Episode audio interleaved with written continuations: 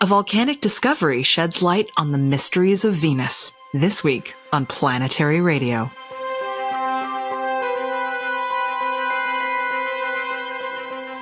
I'm Sarah Al Ahmed of the Planetary Society with more of the human adventure across our solar system and beyond. Is Venus hiding volcanic secrets beneath its shroud of clouds? Robbie Herrick and Scott Hensley, the minds behind a new paper on recent potential volcanic activity on Venus, join us to discuss their discovery. Then we turn to the night sky with our resident stargazer, Bruce Betts, as he brings us the latest celestial updates and tests your space knowledge in our ever popular space trivia contest. We have some exciting news from the world of space exploration. A recent analysis of a small sample from asteroid Ryugu, which was brought back to Earth by Japan's Hayabusa 2 mission in 2020, has revealed the presence of uracil, one of the four essential building blocks of RNA.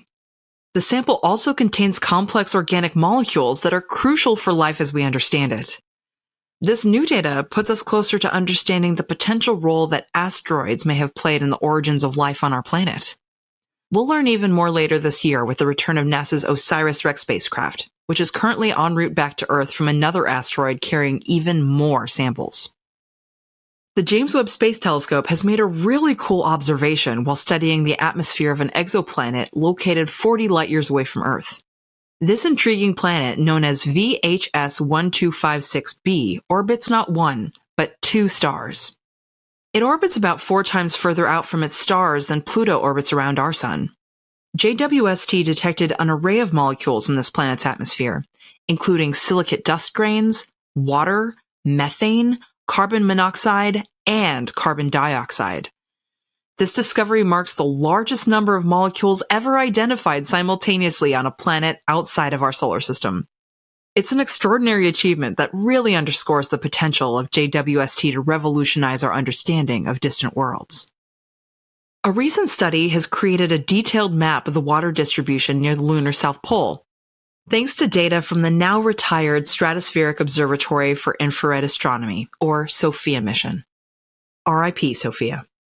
Researchers have discovered that most of the water around the moon's south pole exists as ice, hiding in the shadows of craters where temperatures are even colder than the average lows on the lunar night side. It's going to get really interesting when the next generation of upcoming lunar rovers begins exploring that region in earnest. And if you're as excited about humans returning to the moon as we are, you'll be thrilled to hear that the Artemis 2 rocket is making significant progress. Teams at NASA's Michoud Assembly Facility in New Orleans have successfully integrated the major structures of the Space Launch System rocket's core stage for the upcoming Artemis 2 mission. Scheduled for November 2024, Artemis 2 will send four astronauts on a journey around the moon. This mission is a precursor to the next series of crewed moon landings. I know I've said this before, but I'm so excited that humans are returning to the moon in my lifetime. You can learn more about these and other stories in the March 24th edition of our weekly newsletter, The Downlink. Read it or subscribe to have it sent to your inbox for free every Friday at planetary.org slash downlink. We have a truly fascinating interview lined up for you as we explore the recent discovery of potential signs of active volcanism on Venus. If confirmed, this finding supports long held suspicions that the volcanic activity on our neighboring planet is still ongoing today. Venus is about 80% covered in volcanic rock and bears the scars of past eruptions, so it wouldn't be too surprising. The evidence stems from data collected by NASA's Magellan spacecraft, the last NASA mission to visit that world. It orbited Venus from 1990 to 1994. Two radar images captured in 1991, just eight months apart, show a volcanic vent transforming from a circular depression into a larger kidney shape a change that researchers interpret as a sign of active volcanism.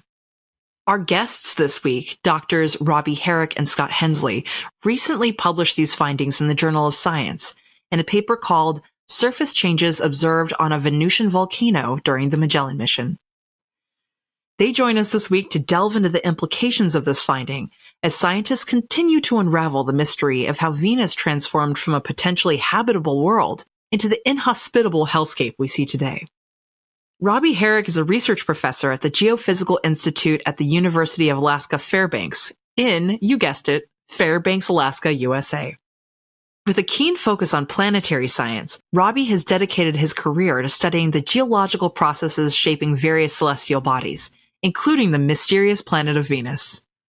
Our other guest, Scott Hensley, is a senior research scientist at NASA's Jet Propulsion Laboratory in Pasadena, California. His impressive background in radar remote sensing and a deep understanding of Earth and planetary sciences made him an excellent collaborator on this paper. Both Robbie and Scott have been crucial to past and future missions of Venus, including NASA's Magellan spacecraft. Hi, Robbie and Scott. Thanks for joining me on Planetary Radio. Thank you for having us. Nice to be here.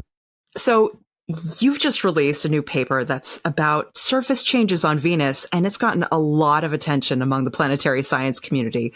There have been many missions to Venus. In the context of all of that, why is your discovery so exciting? There's been some evidence uh, and indications that Venus is still active, but they're indirect. So there ones that depend upon chemical reactions in the atmosphere. Usually there are multiple pathways that similar chemical reactions can occur. One of them would indicate volcanism. Other pathways would indicate something else. There have been thermal anomalies on the surface again, but some of these things, uh, how recent they were, is is not as clear as with our result. Our result is a visual indication of something of actually changing on the surface. And we can actually say within an eight month period exactly when it occurred eh, 30 years ago. So it is really the smoking gun evidence of activity on the surface. Where the other ones were indications, this is not just an indication, it is there is activity on Venus right now. Just so exciting. People have been really curious about Venus for ages, but it continues to make our life really hard as we try to research it. it. There's so many secrets we can't get to. Why is Venus such a challenging place to research? And why is there so much disagreement and predictions on volcanic activity on this planet?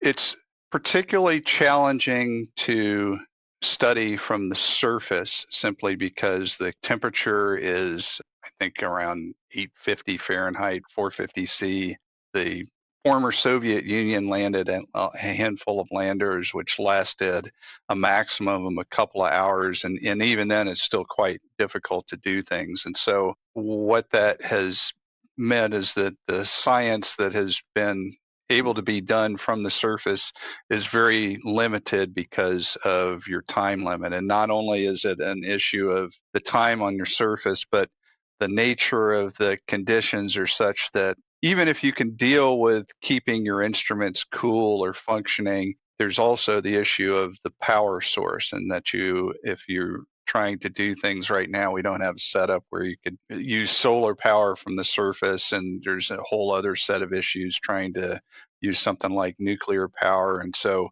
e- even if you can get things to survive, you're still going to end up battery limited on doing things on the surface. From orbit, synthetic aperture radar can see through the clouds without a problem. And so that's a great tool. A whole bunch of other stuff has a lot of problems seeing through the atmosphere. You know, if you look at Venus through a telescope, it looks like a fairly featureless yellow blob.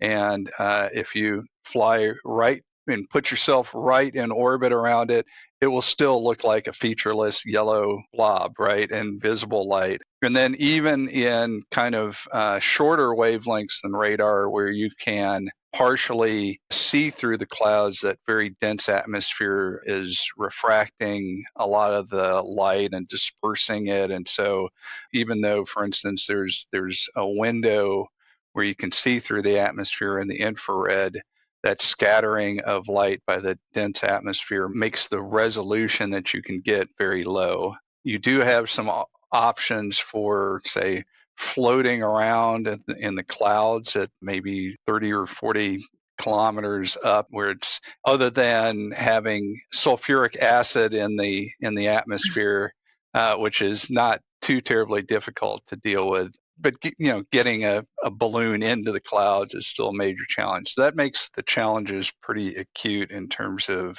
getting there.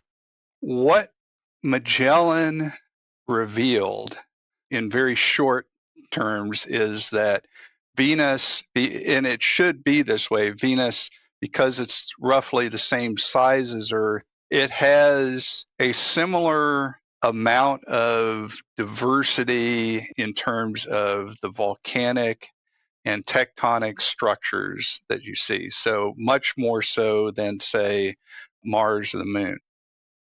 This research just kind of goes to show that past spacecraft like Magellan still have a lot to teach us about our solar system. Robbie, you know, trying to find a feature like this on Venus is like looking for a needle in a haystack. So, how did you go about narrowing down your search for features like this?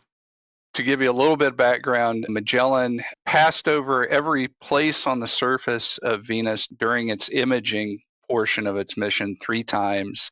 But while it was doing that, it, the spacecraft was degrading. So the area that it actually imaged the second time it ran around it got about 35% of the planet or so, and then about 15% the, the third time around. And each of those was done with a, it, it wasn't designed to look for changes, it was done with a different imaging geometry. What I did in the search was I kind of had a, list compiled from various sources of, you know, top 50 prospects for you know change during the Magellan mission. Just started going through there. Some of, in terms of looking for changes with time, some of that repeat imaging is a lot easier to work with than others. And sort of like the, the old story about the guy searching for his keys under a street lamp because that's where the light was good. I started uh, in this one area that wasn't in my top 50 prospects, but it was the one area on Venus where two images were taken separated in time with the exact same viewing geometry. And then I moved on from there to the prospects that were in the easier to work with data.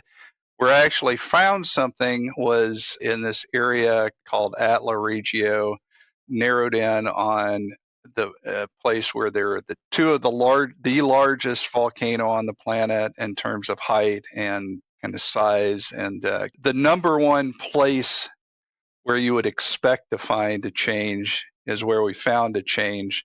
But it wasn't the first place I looked because it was somewhere where the images were particularly challenging to work with in terms of looking for changes. So, so that's kind of uh, how how things went overall and like any funded scientist once i found something i stopped and wrote the paper right? So there's a lot of other areas that still could be looked at and maybe have something found.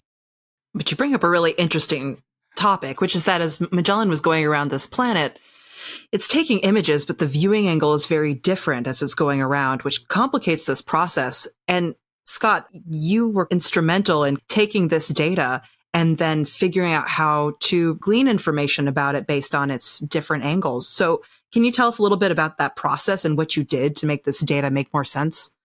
Robbie uh, sent me the imagery in, in, an email saying, Look, Scott, I think I found change on the surface of Venus. And I was cautious about that because people had sent me things like this in the past. And every single time I was able to prove that there was nothing that changed. It was really just an imaging geometry difference from the way the sensor collected the data. But when I looked at, at, at Robbie's stuff, I was cautiously optimistic right away that he really found something. But I really wanted to make sure that th- this couldn't be confused with just, we just looked at this from two different perspectives and it just looked like something changed and something really did not.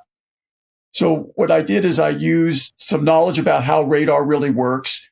In one of the images, we could get a pretty good idea of the shape that was on the surface. And we know what vents look like generally. So we can figure out basically what the topographic profile looked like. And with those two pieces of information and knowing which direction the radar was looking at the data, it's possible to simulate what the images should look like. And so what we were able to do then is we were, we took the two different imaging geometries plus our assumed shape of the crater. And then we made simulated look images that we could then compare to the real images. And we did lots of different variations of the crater shape until we found things that matched the data. There was another vent that was nearby that did, we didn't think did change at all. And we could match that up on both images very, very nicely.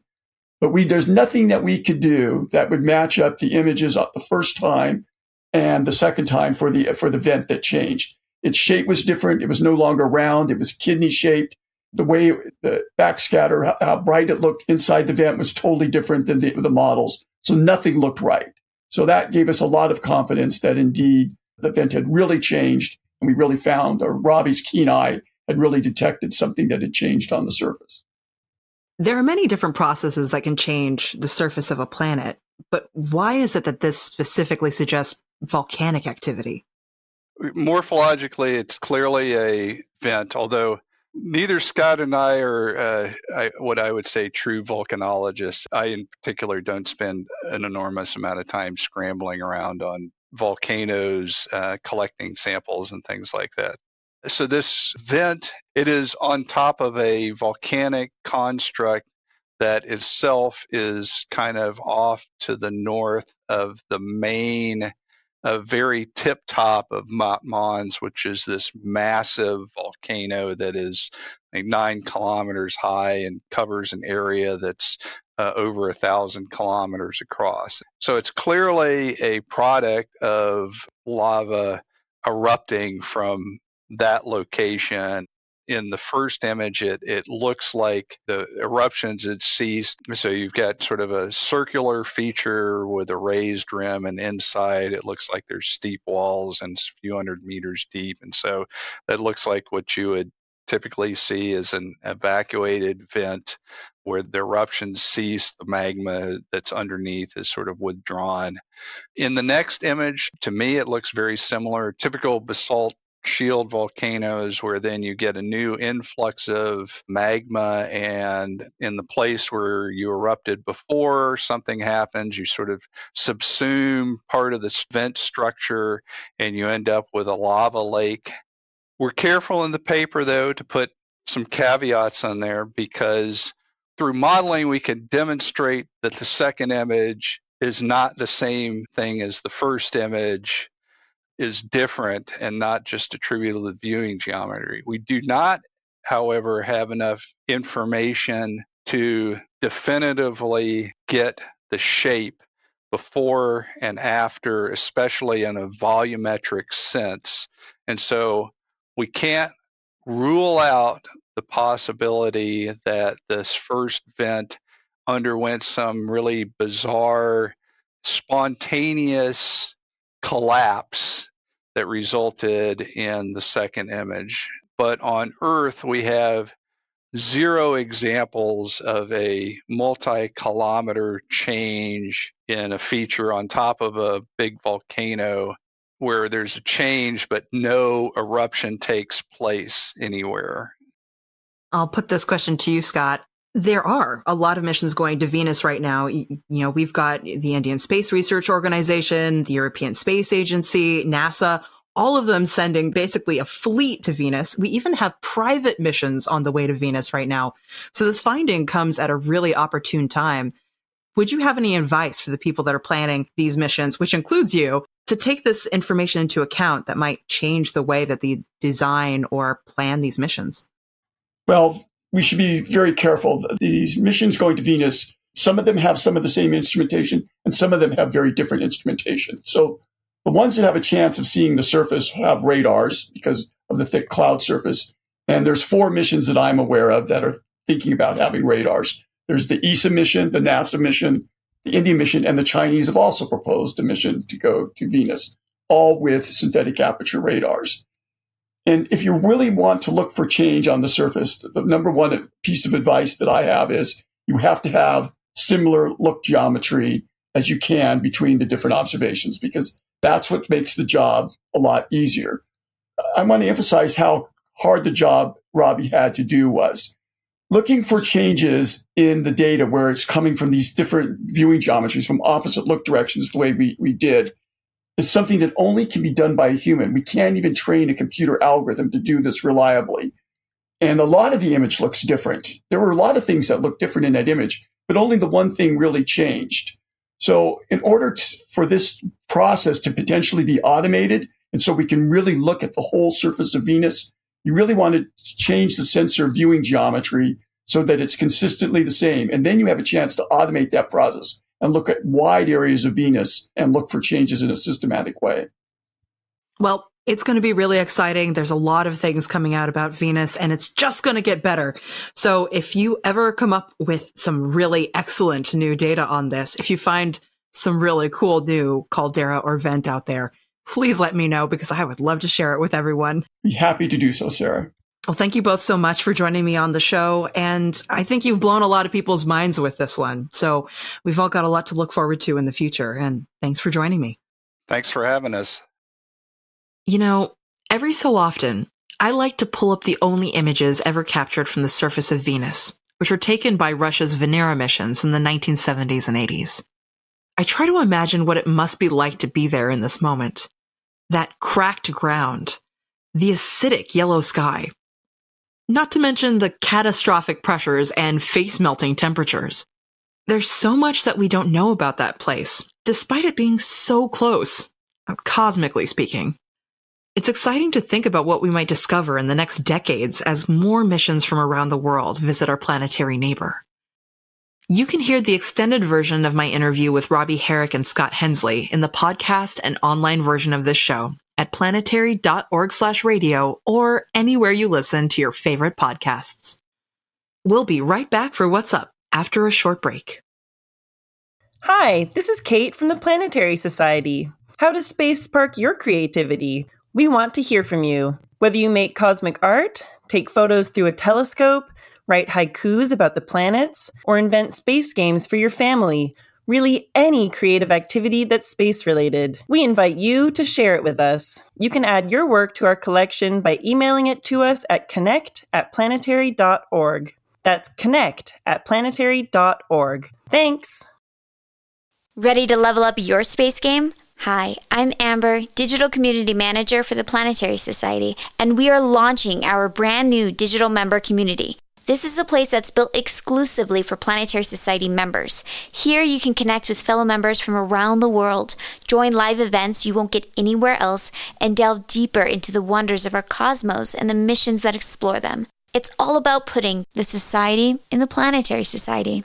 I'll see you on the digital frontier. Now let's check in with Bruce Betts, the chief scientist of the Planetary Society, for What's Up. Sup, Bruce? Yes, that is the name of the segment, Sarah, although you seem to have conflated the words together. What's up? Sup. I stand by it. But, you know, I had all these grand plans to actually escape my gamer den after recovering from COVID, go outside, take a look up at Venus, you know, maybe think about volcanoes or something, and then just torrential rain. So I've not been able to go outside and see the beautiful sky in quite a while. But, you know, if I do go out this week, hopefully it won't rain as hard. Uh, there are probably people who can see the sky. And for those people, Venus, easiest thing you can see over there in the west, super bright looking fun, looking fabulous. If you look up high, you can see Mars, and Mars and uh, and like Orion and Taurus, Registar, Aldebaran, they've been hanging out for a few months together. Yeah, they're done. They're growing apart over the next few weeks. They're growing apart, and and as a result, Mars is dimming. No, I, I mean it's related, but that's not actually why. Mars is getting farther away from the Earth, and so I've been saying it's been dimming, but it really will dim significantly. And right now, Aldebaran is brighter. this is for those who want to play with reddish stars in the sky and their brightness. Aldebaran has been the dimmer one, but now it's a little bit brighter. Mars will keep fading as it runs away. Don't worry, everyone. It'll be back every 26 months, like clockwork, whether we want it to or not. All right. Uh, pre-dawn, pre-dawn people, Saturn, go out there, check it out in the, the pre-dawn east and back to those constellations, we're we're going to have Orion and the and the gang running away pretty soon. So check them out, getting lower in the sky, moving towards the west as the weeks go on. Yeah, it's that moment when uh, you know winter up here in the north ends, spring rolls on in, and Orion just runs away. If we move on to this week in space history, it was 1974 that Mariner 10 did its first flyby of Mercury, giving us our first spacecraft view of Mercury and it would do a couple more flybys and we'd image more than 50%, then wait till 2008 for Messenger to capture the rest of it. Turns out it's gray and covered in craters. Shall I move on? Let's do the thing. Random space facts. It's kind of not a normal random space fact, but then I thought about it and it's a fact and it happened in space and it is quite random. I just thought it was a neat story, which is uh, from an article that astronaut Tom Jones wrote uh, interviewing Bob Stewart, the astronaut. Bob Stewart, who is the second astronaut to fly untethered in space. So you have the iconic Bruce McCandless picture floating over the Earth in the manned maneuvering unit, and we'll get back to that. Dun dun dun. Uh, but Bob Stewart then did the second flight. He thought, what would it be like to be the only person in the universe?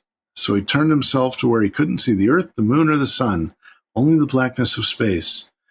I only lasted 15 seconds, and I thought, well, let's just turn around and make sure everything's still there. that sounds horrifying.